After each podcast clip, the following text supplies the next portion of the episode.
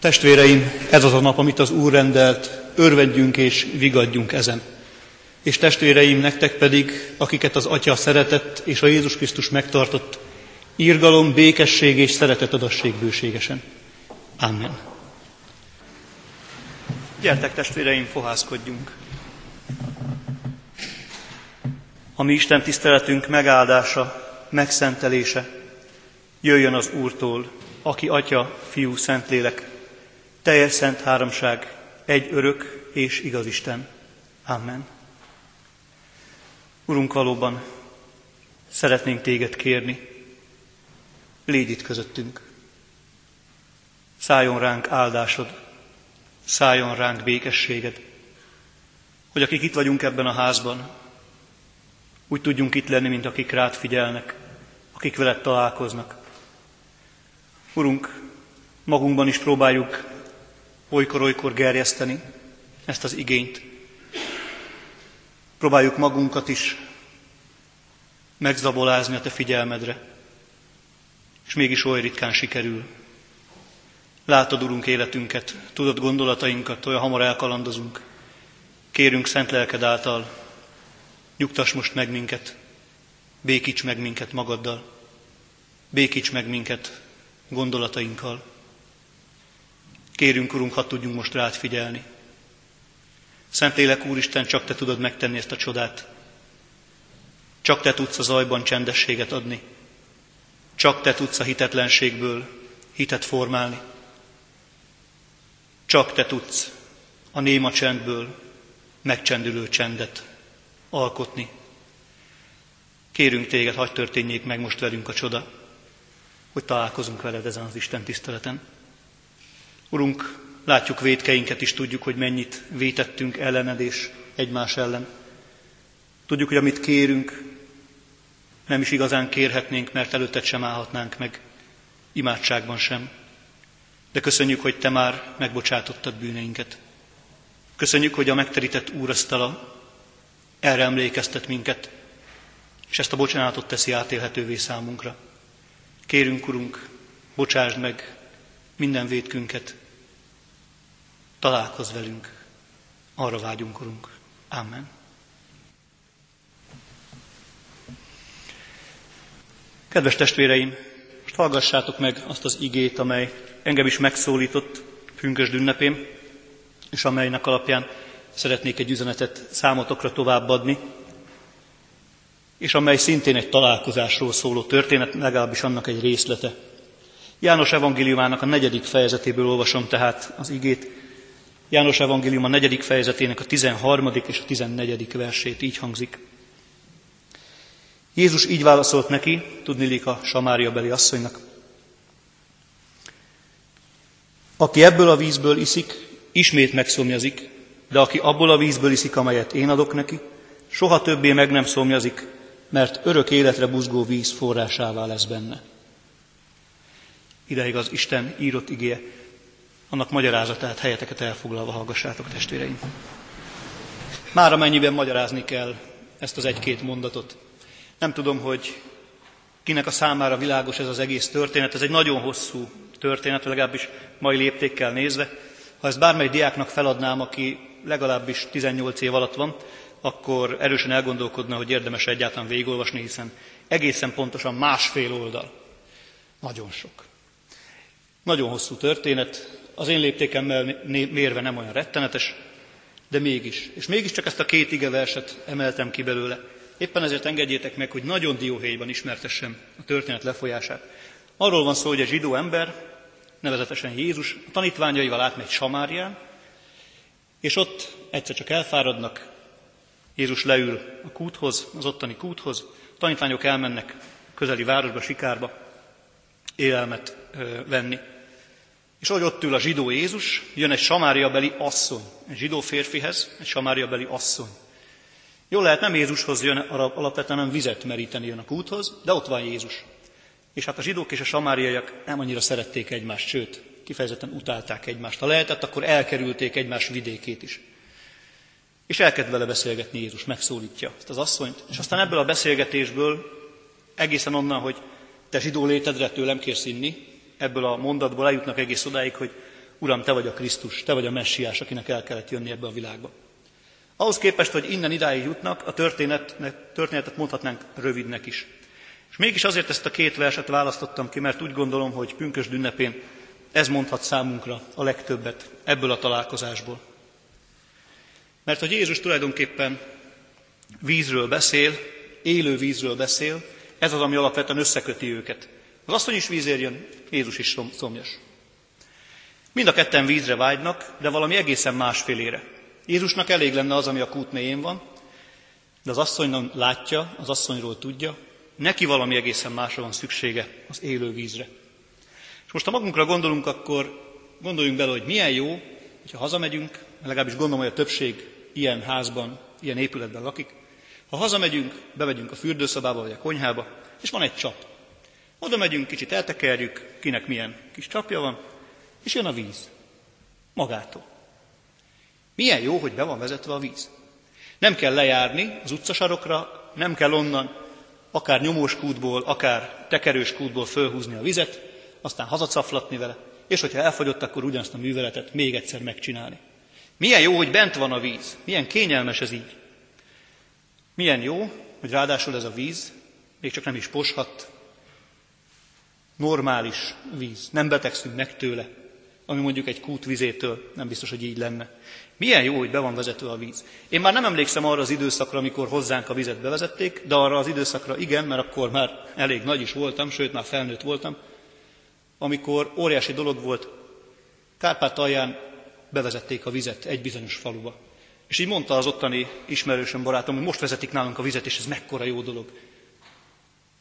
Hát úgy legalább egy ilyen 20, 20 pár évvel később, mint hozzánk. És annak az öröme, hogy nem kell kimenni, nem kell nyomós kútról hozni, hanem most már bent van a lakásban a víz. És folyik. Hihetetlen. Nekünk olyan magától értetődő. Az asszonynak akkor ki kellett mennie hosszú száz métereket a kútig, megtölteni a kis korsóját, egyet vagy kettőt, mennyit bírt el, és aztán hazamenni. És ha elfogyott, újra kimenni. És ez még csak nem is élő víz. Nem is olyan víz, amely bugyog, amely folyik, amely friss lenne. Legfeljebb kútvíz, legfeljebb talajvíz. Rosszabb esetben ciszternának a vize, összegyűjtött esővíz. Márpedig Jézus azt mondja, hogy élő vizet adok neked. Adtam volna élő vizet, ha kérted volna. És akkor az azt, hogy visszakérdez, Uram, honnan vennél te élő vizet? Hiszen csak ez a kút van itt. Honnan van neked élő vized? És ez a nagy kérdés. Honnan lesz élő víz, ami az asszony számára is szomjoltó lehet? Hogy most az előző képet használjam. Hogyan lehet az asszony életébe bevezetni az élő vizet? Hogy karnyújtásnyira legyen, hogy mindig ott legyen, hogy nem csak, hogy kényelmes legyen, de hogy örömtelibb legyen az élet. Már pedig Jézus ezt szeretné, és ezt mondja az asszonynak, be lehet vezetni az élő vizet az életedbe. De mi is ez az élő víz? Sokan sokféle, sokféleképpen magyarázzák pontosan, mit is ígéri Jézus az asszonynak. Én azt gondolom, több más társammal együtt, lelkész társammal együtt, hogy ez az élő víz igazából maga a lélek. Az élő víz, aki meg tudja eleveníteni az asszony életét, aki ott marad vele. Mert, és ezt az egy gondolatot hoztam ma közétek, a lélek betölti az űrt. Az élő víz, a lélek betölti azt az űrt, amit az Isten hiánya okoz, és a lélek betölti azt az űrt, ráadásul tartósan, amit az Isten hiánya okoz. Nem tudom, hogy ki az, aki hallotta már ezt. Pászkálnak van egy ilyen mondása, 17. századi matematikus, fizikus, egyébként hívő ember volt ő. Ő mondta azt, hogy minden emberben van egy űr. Egy olyan űr, aminek ráadásul Isten alakja van. Egy olyan űr, amit semmi más nem tud kitölteni. Ha, ha csak a gyermekjátékra gondolunk erre a kis formabedobóra, amit az ilyen két év, másfél-két évesek szoktak játszani. És anya mennyire örül, amikor a gyerek be tudja dobni a kört a körbe, a kis négyzetet a négyzetbe, a kis rombuszt a rombuszba, és ez milyen jó, milyen ügyes a gyerek. Akkor van baj, amikor a gyerek megpróbálja a kört a négyzetbe erőltetni, a rombuszt rombuszt mondjuk a háromszögbe erőltetni, és valahogy nem akar menni. És a gyerek is már ott frusztrálódik teljesen, teljesen ideges, hogy nem akar bele menni ez a tárgy. Ilyen az Isten alakú űr is. Sok mindennel megpróbáljuk tölteni. Sok minden belefér. De kitölteni semmi nem tudja az Istenen kívül. És azt gondolom, töltjük is rendesen. Próbáljuk megtölteni ezt az űrt rendesen. Ennek ellenére valami furcsa, furcsa szomjúság marad bennünk. És a keresésben ott van a kínzó, kínzó bizonytalanság. Igazából azt sem tudom, hogy mi hiányzik. Azt érzem, hogy van valami, van valami nagy üresség. De hogy mi az, ami hiányzik igazából? Fogalmam sincs. Mint ennek az asszonynak. Jó ideig abszolút a felszínen folyik a társalgás. Nem hajlandó az asszony magában nézni, és egy kicsit mélyebbre menni magában. A felszínen akar maradni. Csak véletlenül se kelljen azzal szembenézni, hogy valami hiányzik nekem, és mi, mi lehet az, ami hiányzik. Mert a végén még arra válaszra jutok, nem tudom, hogy mi hiányzik igazából. De valami nagyon kéne. És persze, amint az már elhangzott, töltögetjük is ezt az űrt éppen ezért. Nem tudjuk, hogy mi hiányzik, de ami, amivel lehet, azzal megpróbáljuk kitölteni. Leglátványosabb ilyen feltöltő munka talán a szenvedélybetegeké. Ez a leglátványosabb. Amikor valaki ezt az űrt megpróbálja tudatmódosító szerekkel kitölteni. Legyen az bármilyen tudatmódosítószer. Amikor menekülni akar az űr elől, ahogyan ezt szokták volt mondani, az, az alkohol nem old meg semmit, nem oldja meg a problémákat, de legalább elfelejted a kérdést. Egy kicsit menekülni. Egy kicsit elfelejteni ezt az űrt. És aztán kevésbé látványos, vagy kevésbé rombolónak tűnő, de legalább ilyen kísérlet az, amikor a társas kapcsolatainkkal próbáljuk betölteni ezt az űrt. Csak legyen egy férfi az életemben, csak legyen egy olyan nő az életemben, aki szeret, aki teljesen elfogad. Csak legyenek olyan barátaim, akik, akik elfogadnak, akiknek, akik előtt önmagam lehetek, bárki legyen is az önmagam. Egy olyan közeg, egy olyan család, amiben boldog lehetek. És látjuk, hányan keresik ezt. És látjuk, mennyi a vállás, látjuk, mennyi a baráti kapcsolatoknak a szétmorzsolódása, mennyi a csalódás ezekben. Mert ott van az ember, de az űr még mindig nincs tele. Még mindig hiányzik valami. Már szép családom van évtizedek óta, és még mindig hiányzik valami. Mi lehet ez a valami? Aztán ott vannak a célok, ott van a karrier. Majd elérem ezt és ezt.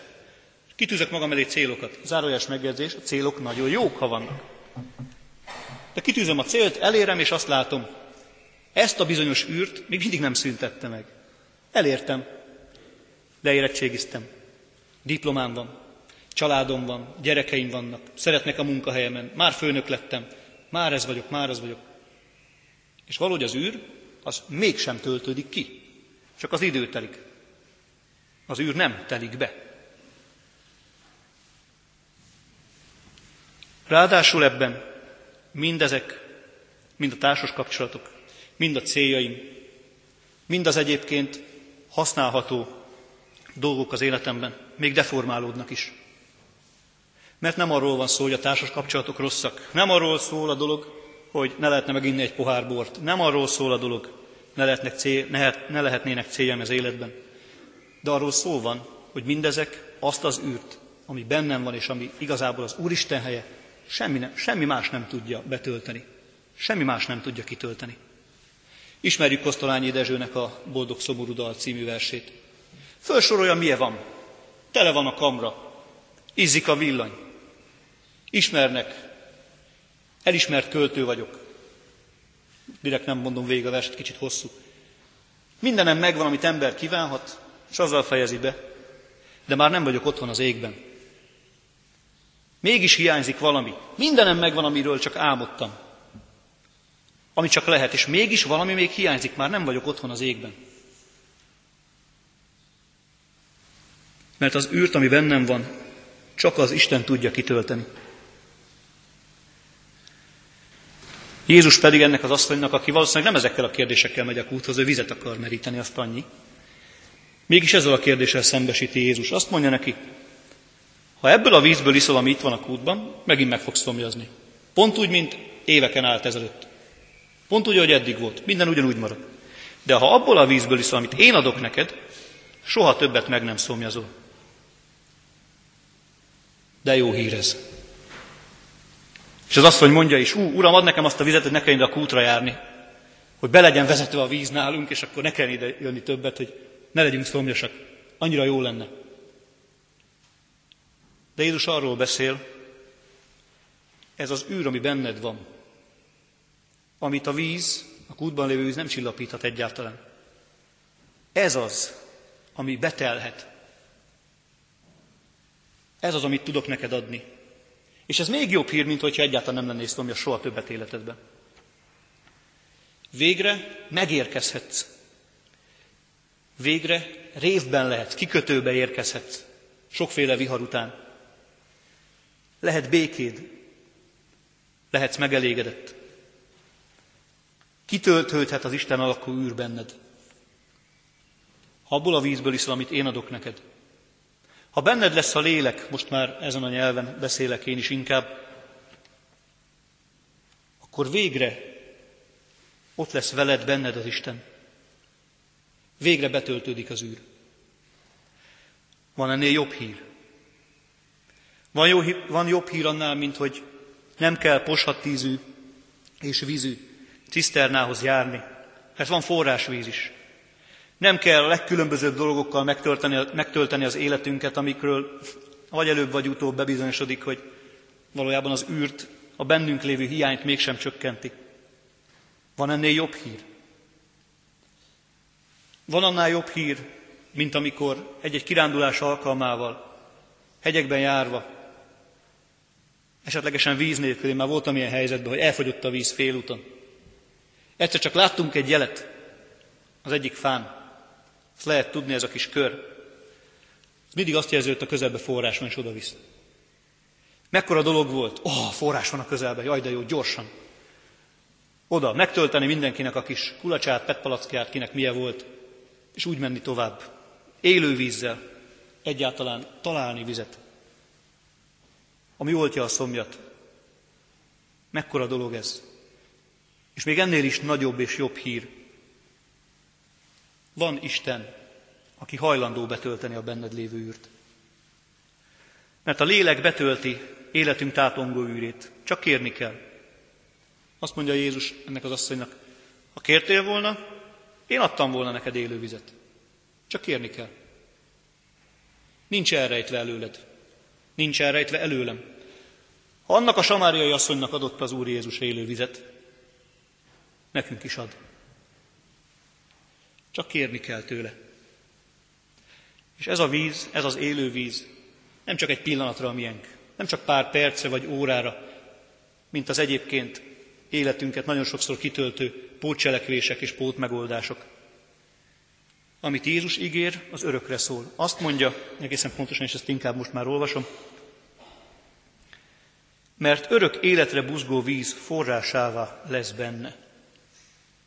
Örök életre buzgó víz. Van olyan fordítás, amelyik úgy fordítja, örök életig buzgó forrás lesz benne. Az élő víz, és ez egy nagyon érdekes dolog, nem csak úgy bennünk van, hanem ráadásul forrássá lesz bennünk. Az Úr Jézus nem egy lavor vizet ad nekünk, hanem egy forrást ad nekünk. Azért ez óriási különbség. Az élő víz forrást fakaszt bennem. Belső forrásom lesz. Nem kell kiárni a kúthoz újra és újra. Nem kell újra és újra megerősítenem magamat mindenféle pozitív gondolatokkal. Csak azért, hogy tovább tudjak élni. Hanem ez belső erővé lesz. Be van vezetve a víz, ahogyan az elején kezdtük. Be van vezetve a víz. Lehet hozzá mindig menni, újra és újra meríteni. Nem kívülről, nem távolról. Magunkból és mégis az Úristen lelkéből. Ez az állandóság pedig nagyon jó. Jó, mert biztos. Mert nem arról van szó, hogy az Isten bármikor visszaveszi ezt a lelket, hanem biztosak lehetünk benne, nálunk marad. Így döntött az Isten. Nem apad el ez a forrás bennünk. A vigasztaló, a pártfogó mindig itt lesz bennünk, bennem. Mindig itt lesz. Egy olyan világban mondom ezt, egy olyan környezetben mondom ezt, közöttetek is, akik mind tudjátok. Ez a világ arra alapul, hogy minden változik, és hogy kétszer ugyanabba a folyóba nem léphetünk bele. Egyetlen egy állandóság van ebben a világban, hogy ezt viccesen szokták mondani, azt, hogy minden változik. Az Isten lelke nem változik. Jézus a maradandó lelket ígéri nekünk. Azt a lelket, akiben nem kell csalódnunk. Akitől majd nem akarunk megszabadulni, mint oly sok célunktól, függőségünktől, ki tudja mitől. Állandóságában azonban ez, a, ez az élő víz, ez a lélek mégsem statikus. Mégis örök életre buzgó forrássá lesz bennünk. Buzgó forrássá, nem állótükrű tóvá. Ez a víz, ez a lélek bizony cselekszik, ez buzog, ez megy, ez akar. Forrássá lesz bennünk, és mint tudjuk, a folyók is, a folyamok is egy pici forrásból indulnak el, valahonnan a hegyekből. A forrásból ér lesz, az érből patak, patakból csermely, aztán folyó, folyam, és aztán végén vagy óceánba, vagy tengerbe ömlik. Nagyjából ez a kettő szokott lenni, esetleg tóba. A lényeg az, hogy a forrás nem marad egy helyben. Az folyik tovább, az megy, az sodor, az visz. Annak van sodrása, van ereje, van sebessége. És hogyha benned van ez a forrás, ha benned van ez a lélek, akkor ez visz magával téged is. Sodor téged is. Mint akár egy kis csónakot. A vadvízű folyó. Sodor, ahová akar. És mégis az élő vizen vagy. Bízhatsz benne. Betölti az űrt benned. De nem hagy úgy, ahogyan vagy. Változtat. Az asszony ennek a beszélgetésnek a végére egészen megváltozik. Jön, mint egy keserű asszony, és elmegy úgy, hogy örömmel viszi a hírt, megtaláltam a, megtaláltam a Krisztust. Bemegy a városba, és telekürtöli az egészet vele. Ezzel a hírre. Ott van kinn a kútnál. Megtaláltam a Krisztust. Hihetetlen. Azt a Krisztust, akire egyébként a zsidók, az ellenséges nép, évszázadokat várt eddig. Én megtaláltam. Mekkora dolog ez? A tehetetlen, a talán kicsit megkeseredett asszonyból. A Krisztus tanítványa, sőt, hitvaló tanítványa lesz se perc alatt. Na ez az, amire csak Krisztus képes. Visz, sodor magával a lélek. Lemondhatunk tehát arról a képről, hogy akiben Isten lelke van, az életidegen lesz. Általában ilyen, szok, ilyen képeket szoktak ott mutogatni hívő emberről, hogy az mindig imádkozik, az mindig valahol, valahol elvonultan, csendben él, annak igazából a való világhoz semmi köze nincsen, mert ebbe az Úristen illúzióban van csupán benne, de nem, akiben az Isten lelke van, az nem ilyen. Akiben az Isten lelke van, imádkozik, igen. De azzal is cselekszik. Akiben az Isten lelke van, az el tud vonulni csöndben, igen. De azért vonul csöndbe, hogy aztán legyen ereje cselekedni. Azért, hogy töltődjön, azért, hogy az élő vízből vegyen. Abból a vízből, ami aztán tovább fogja őt sodorni. Mert, kedves testvéreim, a történet nem ott ér véget, hogy megkaptuk a lelket, hogy megtértünk, megkaptuk a lelket, és most már nyugalom van. Addig vadvízű folyókon voltunk, és most már hirtelen beérkeztünk teljes mértékben a kikötőbe. Bizonyos értelemben igen, mert végre bennünk van az Isten, és kitöltötte a bennünk lévő űrt. De olyan értelemben semmiféleképpen sem, hogy a kaland valójában csak itt kezdődik. Az igazi kaland csak most kezdődik, hogy itt van bennem, itt van velem a lélek. Mert végre teljes az élet, végre szabad vagyok arra, hogy az Isten akaratát cselekedjem, végre akarom is cselekedni az Isten akaratát, amire el vagyok hívva. Emlékezzünk testvérek, Péter, a halász, aki csüggetten egy egész éjszakai halászat után ott tücsörög a tó parton, mossa a hálókat már, vége van a melónak. És egyszer csak jön a mester, és azt mondja, hogy evez a mélyre. Vesétek ki újra a hálókat, és meglátjátok, mi lesz. És Péter azt mondja, te szabad, Uram, megyek és kivetem. Ebből a Péterből, aki ott ül a tóparton és mossa a hálókat, és igazából teljesen el van csüggedve, ha az apostolok cselekedeteit olvasjuk, akkor azt látjuk, ebből a Péterből olyan ember lesz, aki kimegy pünköstkor, prédikál, és három ezeren megtérnek. Abból a Péterből, aki csügget halászember volt. Abból a Péterből, akinek az élete legfeljebb odáig tartott volna, hogy apám is halász volt, én is halász vagyok, a fiam is halász lesz. Ehhez értek, ennyi az élet. Olyannyira sodorja magával a lélek, hogy aztán a végén ez a hagyomány, hagyomány szerint a római gyülekezet első püspöke lesz. Odáig jut Péter. Nem azért, mert olyan nagyon ambiciózus volt, és ezt akarta csinálni, hanem mert a lélek sodorta, mindig tovább-tovább. Gondolhatunk Pálapostolra. Nem tud egy helybe maradni, mennie kell, muszáj menni. Mert az élővizet megkapta, ő már nem szomjas, és ezt a vizet szeretné elvinni másoknak is, mert sodorja magával a lendület. Ezt kínálja Jézus az asszonynak, és nekünk is ezt kínálja. Azt a lelket, aki betölti a bennünk lévő űrt. Azt a lelket, aki betölti azt az űrt, amit Isten hiánya okoz bennünk. Azt a lelket, aki megmarad bennünk, és cselekvésre ösztönöz, hitvallóvá tesz. Testvéreim, ez az örömhírem ma számotokra, hogy a lélek, aki bennünk él, kitölti életünket, megtölti ajándékaival, az Istennel magával, és feladatot bíz ránk, ahogyan Péterre és a többi apostolra pünköstkor ránk is feladatot bíz. Menjünk és vigyük ezt a jó hírt, hogy minél többeknél be legyen vezetve a víz. Amen. Gyertek testvéreim, imádkozzunk! Hálát adunk neked, mennyei atyánk, hogy közel jöttél hozzánk, Szent Fiadban, Jézus Krisztusban. Hálát adunk neked, hogy közel jöttél hozzánk az úrvacsorában, és hálát adunk neked, hogy közel jöttél hozzánk szent lelked által. Szívünk ezért tele van hálával, mert nem hagytál minket magunkra, hanem küldtél közénk pártfogót, aki vezeti a mi életünket.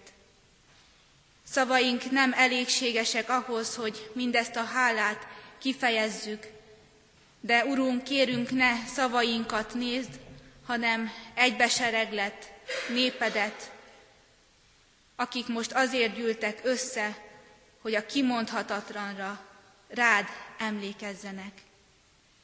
Köszönjük, Urunk, hogy az ige megelevenedett, hogy közénk jöve rád mutatott, hogy elnyerhessük a mennyei polgárságot. Add, Urunk, hogy a minket megszólító üzenetre mindenkor készek legyünk figyelni, azt örömmel szívünkbe fogadni, és másoknak tovább adni. Add, Urunk, hogy ezen a pünkösdi ünnepen megéljük azt, hogy számunkra személyesen is elküldted a te lelkedet. Kérünk, Urunk, áld meg a világon ünneplő népedet.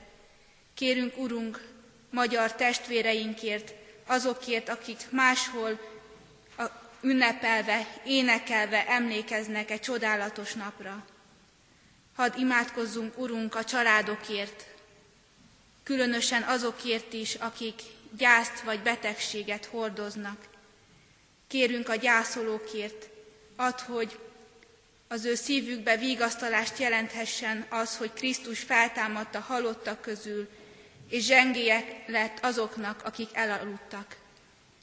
Kérünk a betegekért is, te légy az ő betegágyuk mellett támaszuk. Imádkozunk a nélkülözőkért, a nyomorúságban lévőkért. Add, hogy észrevehessük őket, és tőlünk telhető módon tudjuk, seg- tudjunk segíteni nekik. Imádkozunk, Urunk, hitért is, újjászülető életekért, egy gyülekezet közösségében, különösen is intézményeinkben, iskolánkban, idős otthonunkban. Köszönjük, Urunk, hogy mindezt rád bízhatjuk. Szent fiad érdeméért kérünk, hallgass meg imádságunkat. Ámen. Közösen is imádkozzunk az Úr Jézus Krisztustól tanult imádsággal. Mi atyánk, aki a mennyekben vagy, szenteltessék meg a te neved, jöjjön el a te országod, legyen meg a te akaratod, amint a mennyben, úgy itt a földön is. Ama mindennapi kenyerünket add meg nékünk ma, és bocsáss meg a mi védkeinket, miképpen mi is megbocsájtunk az ellenünk védkezőknek. És ne vigy minket kísértésbe, de szabadíts meg a gonosztól, mert tiéd az ország, és a hatalom, és a dicsőség mindörökké. Ámen. Hirdetem nektek az adakozás lehetőségét, tudván azt, hogy a jókedvű adakozót szereti és megáldja az Isten. Fogadjuk Isten áldását. Viseljetek azért gondot magatokra és az egész nyárra, melyben a Szentlélek titeket vigyázóká tett. Ámen. Záró énekként énekeljük a 370. dicséretünket. A 370. dicséretünk így kezdődik, jövel Szentlélek Úristen, törzsbé szíveinket éppen.